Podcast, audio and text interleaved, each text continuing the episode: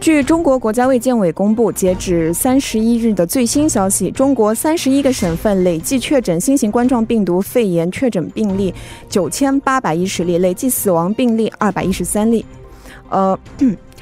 除了湖北之外呢，最早启动重大突发公共卫生事件一级响应的浙江省，成为继湖北之后第二个确诊病例超过一百人的省份。那我们现在就来连线居住在浙江温州的通讯员林燕，了解一下具体情况。林燕，你好。啊，主持人你好，嗯，你好。那么啊，我们刚才也说也提到了，这个浙江呢已经成为了第二个确诊病例超过一百人的省份哈。那么能不能先请您呃为我们观听众朋友介绍一下浙江省的疫情情况呢？嗯，那下面我简单的为大家介绍一下浙江省的这个疫情情况啊。嗯，截止二零二零年一月三十号呃凌晨凌晨的话呢，浙江省累计报告新型冠状病毒的确诊病例呢已经达到了呃五百三十七例。那其中呢确诊呃病例当中，杭州市有八十五例，台州市有八十一例，那宁波有四十六例。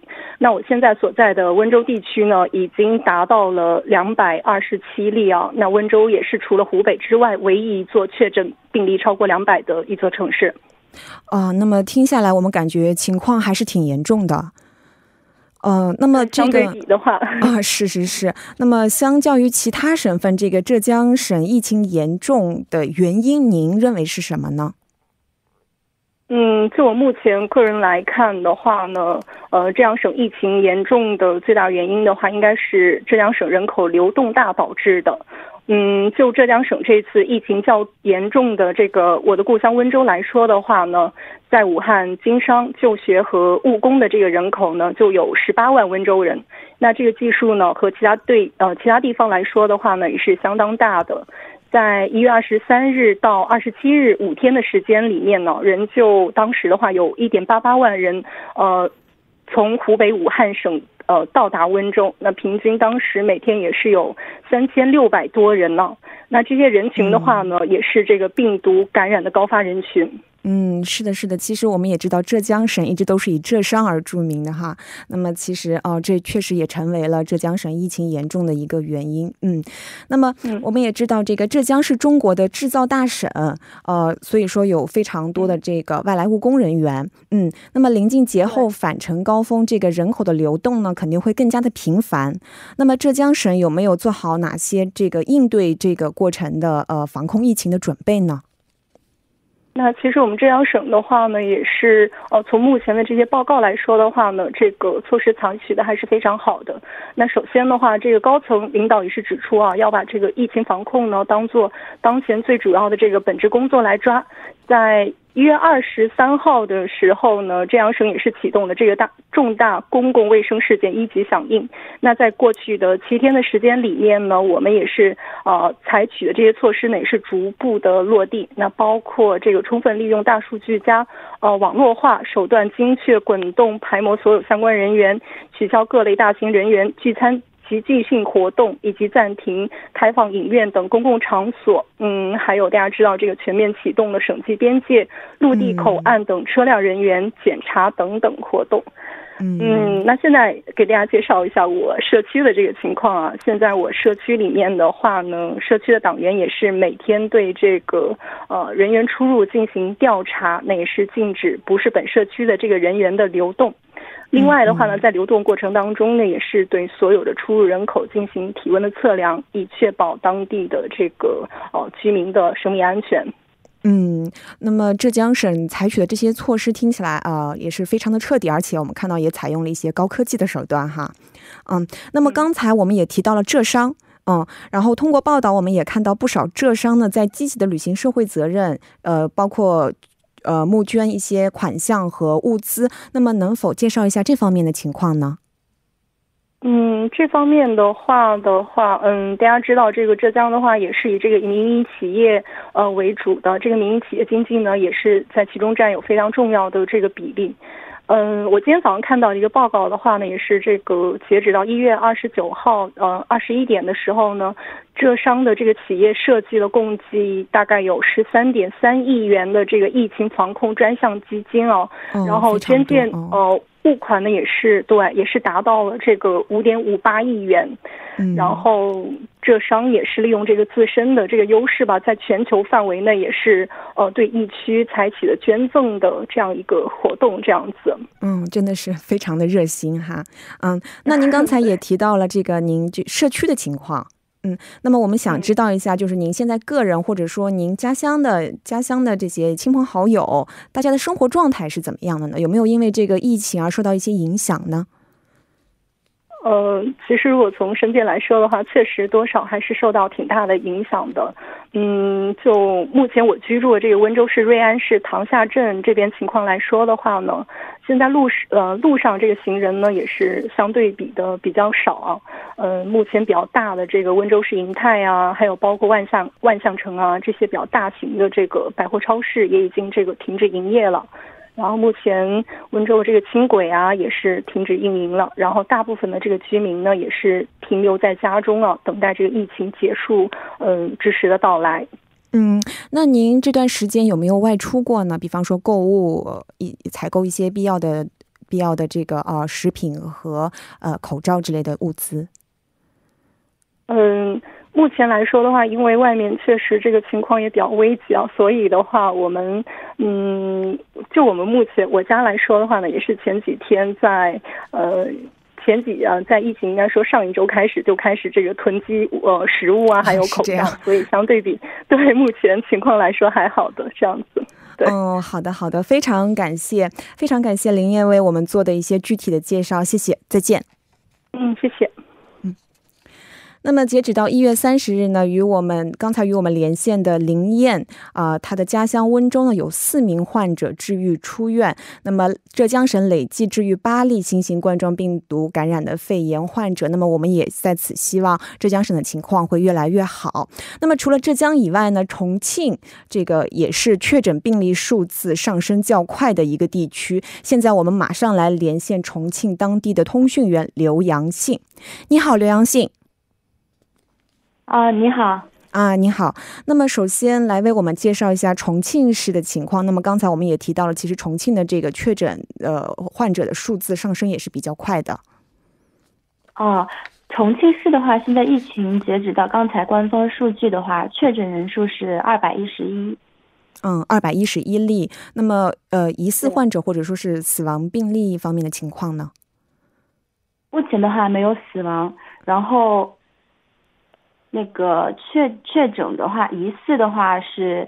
也是没有的，目前的话没有，就是确诊的话是啊，就是完全是确诊。嗯，好的。那么我们也看到之前有一条新闻报道说，香港大学李嘉诚医学院的梁院长他是提到说，啊，在北上广深和重庆这五大内地城市群当中呢，由于重庆和武汉的交通往来频密，对，如果不考虑这个除武汉封城外的其他公共卫生干预政策，呃，重庆有可能会成为下一个疫情严重的城市。那么不知道。您这个身在当地是怎么看待这个观点的呢？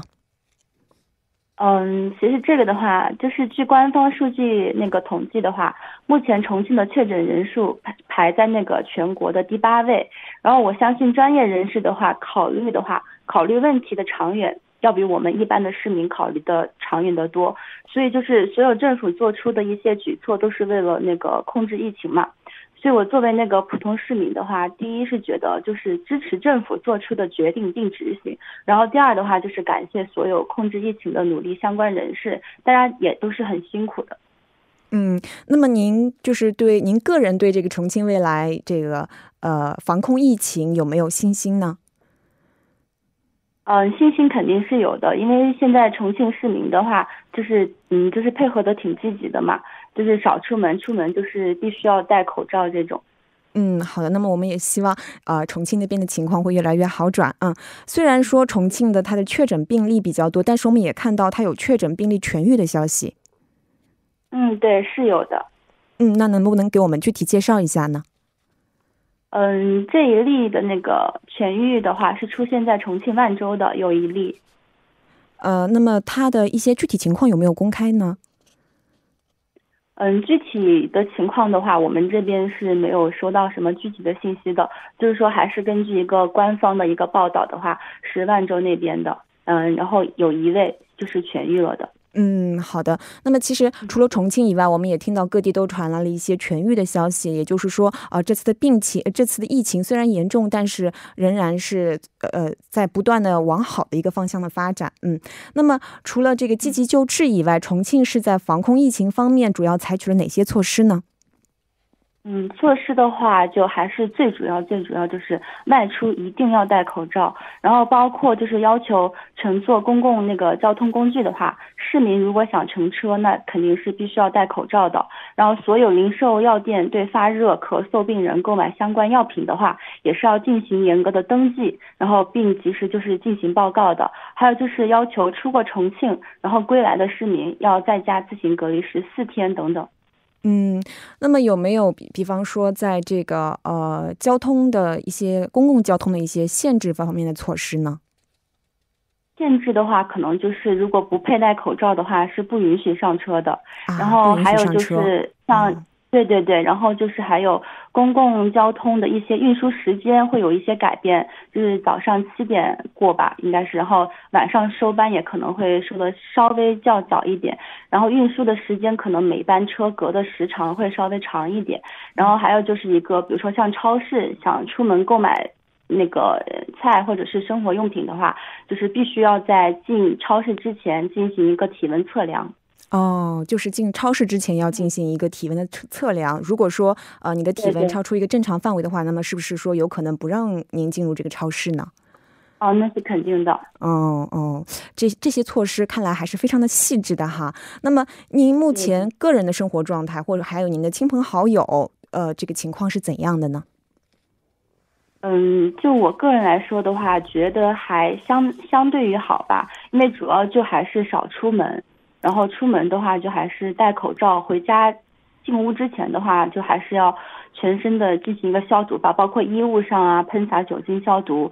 然后就是自己穿过的衣服要放到阳台上，就是通风，然后进行一个那个嗯措这种预防措施吧。然后还有就是用过的口罩，这个很重要，就是一定要进行消毒，然后就是不要乱扔。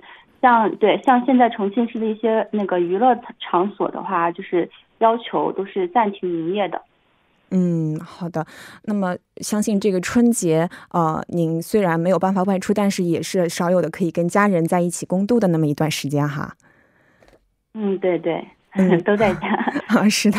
那那就祝您在家里度过一个平安而愉快的春节，也谢谢您为我们带来重庆的一些具体情况，非常感谢。再见。嗯，谢谢。嗯，再见。嗯，好的。那么，谢谢我们的两位通讯员带来当地的最新情况。那么，我们听到了，其实这些措施都正在变得越来越细致啊。也相信呢，这些呃防呃疫情防控的措施能够为疫情的改善带来很大的帮助。好的，稍后我们将来继续了解一下韩国的情况。想不想成为幺零幺三信息港的群众评委呢？快来与我们进行互动吧！您的小建议、小短评，甚至一个打赞，都是对我们莫大的肯定。您可以发送短信到井号幺零幺三，不过每条短信会收取您五十韩元的通信费用哦。还可以试一试免费的方法，在微信公众号搜索 TBS 互动，关注之后发送短消息，方便快捷。当然，您还可以直接在幺零幺三信息港网页留言板上留言，登录 tbs efm 点 z o e r 点 kr，在页面点击幺零幺三信息港主页就 OK 了。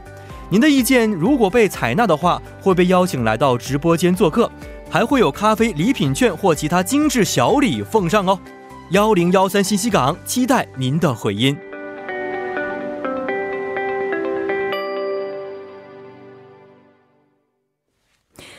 好的，欢迎回来。中韩国中央防疫对策本部今天的消息是，韩国新增五例感染新型冠状病毒确诊病例，累计报告确诊病例十一例。那么今天呢，我们依然请出我们节目的作家尹月，一起来了解一下具体内容。尹作家，你好。你好，主持人，听众朋友们，周五晚上好。这个主持人有没有意识到，今天已经是一月份的最后一天了？哦，是这样，对对对，你不说我还真没想到。是有没有想到这个二零一九年最后一天，我们还在计划二零二零年要怎么度过？没有想到已经过去这一个月了。不过这个一个月确实发生了很多事情，很多也是在我们意料之外的事情。对，嗯嗯，是的，是的。就比如说这个一月份，可能啊，从刚开始就一系列怎么说比较不太好的消息。对。重中之重就是我们现在在说的这个新型冠状病毒了。是这样的，嗯，是的。那么其实从韩国的数据来看，我记得昨天还是六例，是，今天一下子就增加了五例，这个增长的速度可以说是非常的快。对，说句实话，我听到这个消息的时候，今天也是内心的稍微紧张了一下啊，因为确实这个按照韩国的扩散速度的话，确实比我个人哈，虽然我也不是什么专家，但是我个人预测的要快了那么一点点，所以这样我们还是听一下这个相关的一个官方报道啊。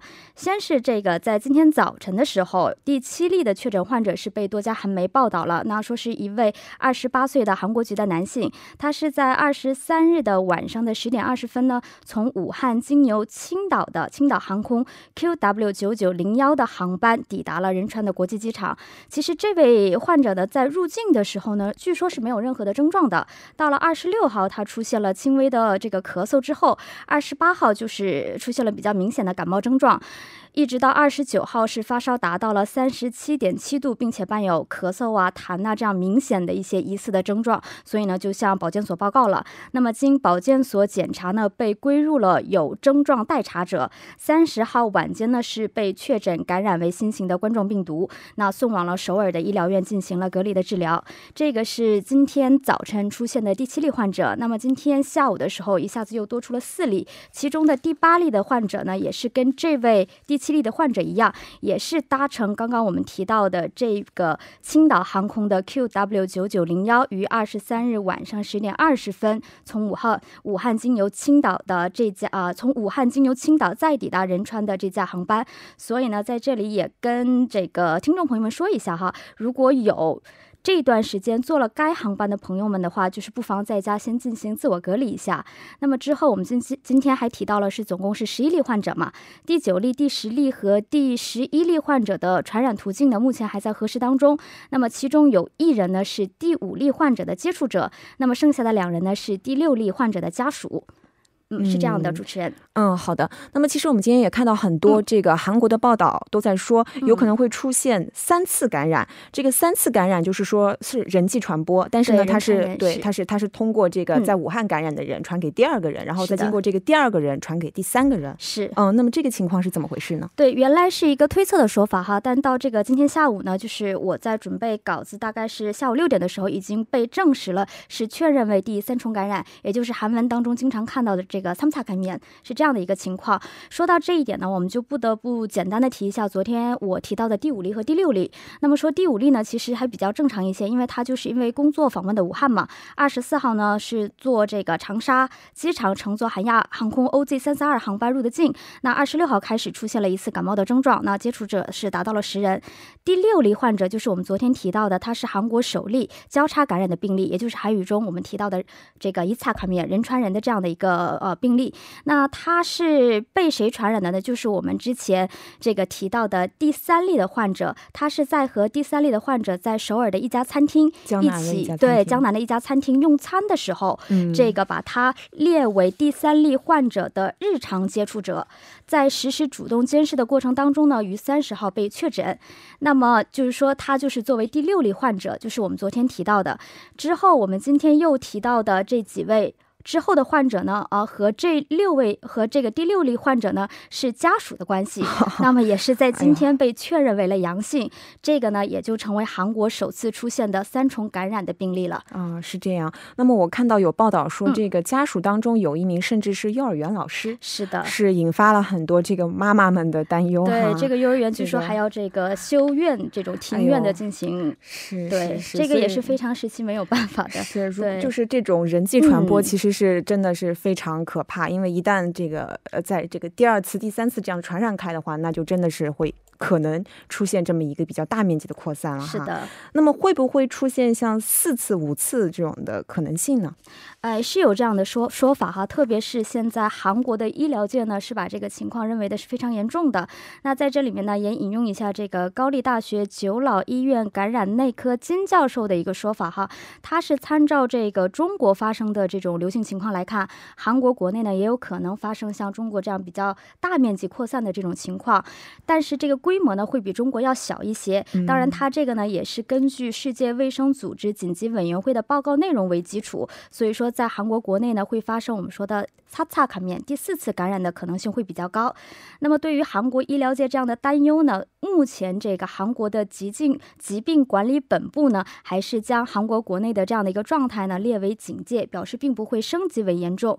对于这样的一个决定呢，这个相关部门的人士是这么解释的哈。目前我们看看到的这几例呢，其实都是在有限的范围内，比如说是在家人或者说和在朋友之间进行这个传染的，所以呢还不能判断这个就是我们说一个社区范围内的一个广泛的传播。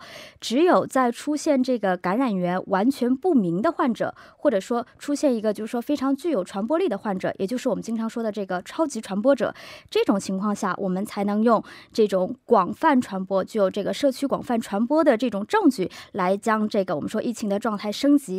但是呢，虽然说没有把这个疫情状态升级，但是会表示加强防控的这样的一个措施。防控最主要的一点是什么呢？就是说我们尽快的发现疑似的患者，这样的话就需要这个扩大我们说社区内的这些诊所，而且呢也会根据医生的判断呢，就是把一些呃有可能疑似的这样的一个患者呢，就是强制的进行这个住院的隔离，进行一个比较快速的检查。那这一点呢，呃，除此之外呢，专家也是。提到了，就是说，作为市民呢，也应该遵守一些个人的卫生的守则，呃，严格遵守医个呃医疗机构的这种一些应急的启动。嗯，也就是说，呃，目前为止，虽然说这个。它的确诊病例有一个比较大的增长，是也出现了三次感染，对对，但是实际上它还是和这个感染者在比较近距离的接触以后才会出现这样的感染，是的，还没有出现一个我从流行流行病学调查角度是没有找找到这个它的源头的那种病例，是是，所以说。暂时我们还是可以不用太过紧张的，对，就是说暂时就是说现在还是一个警戒的状态，对，没有必要就是说把它升级为严重，去引发一些不必要的恐慌。对对对，那也就是说，其实呃，这就提醒我们大家更要做好日常的一些这个呃个人的卫生工作之类的。那其实关于这个个人的卫生工作，咱们从这个特别节目第一期开始就提到了非常非常多。是，那对反复的提到了要勤洗手，外出要戴口罩。对啊，那么尹作家，您觉得除了这些方法以外，还有哪些其他方法呢？是，那这一点呢？疾病管理本部呢还提到，就是说我们在公共场所的时候呢，要注意，如果哎有这个打喷嚏或者说咳嗽的倾向啊，建议用自己的衣袖去这个遮挡一下。有的人说，哎，那我用双手去遮挡可不可以捂住？为什么呢？因为呃，我们说切断这个感染源也很重要嘛。如果用双手去这个捂住口鼻的话，很可能这个所谓的唾沫呀，或者说这个吐沫星子会粘到这个手上。手上。那么这个手呢，我们又会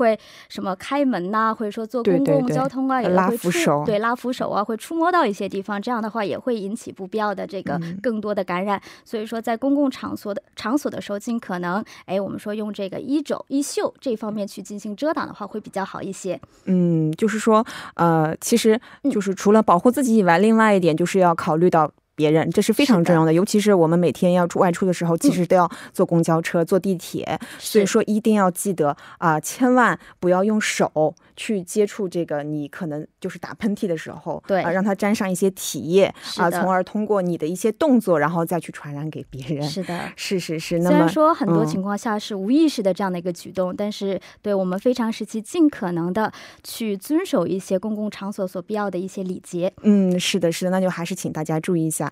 嗯，好的，谢谢我们的尹作家，谢谢，再见。好，谢谢，再见。嗯，好的，那么今天第一部的节目的就是这些了，稍后将由播报员连燕为大家送上二十八分。在韩生活实时消息，半年过后马上回来。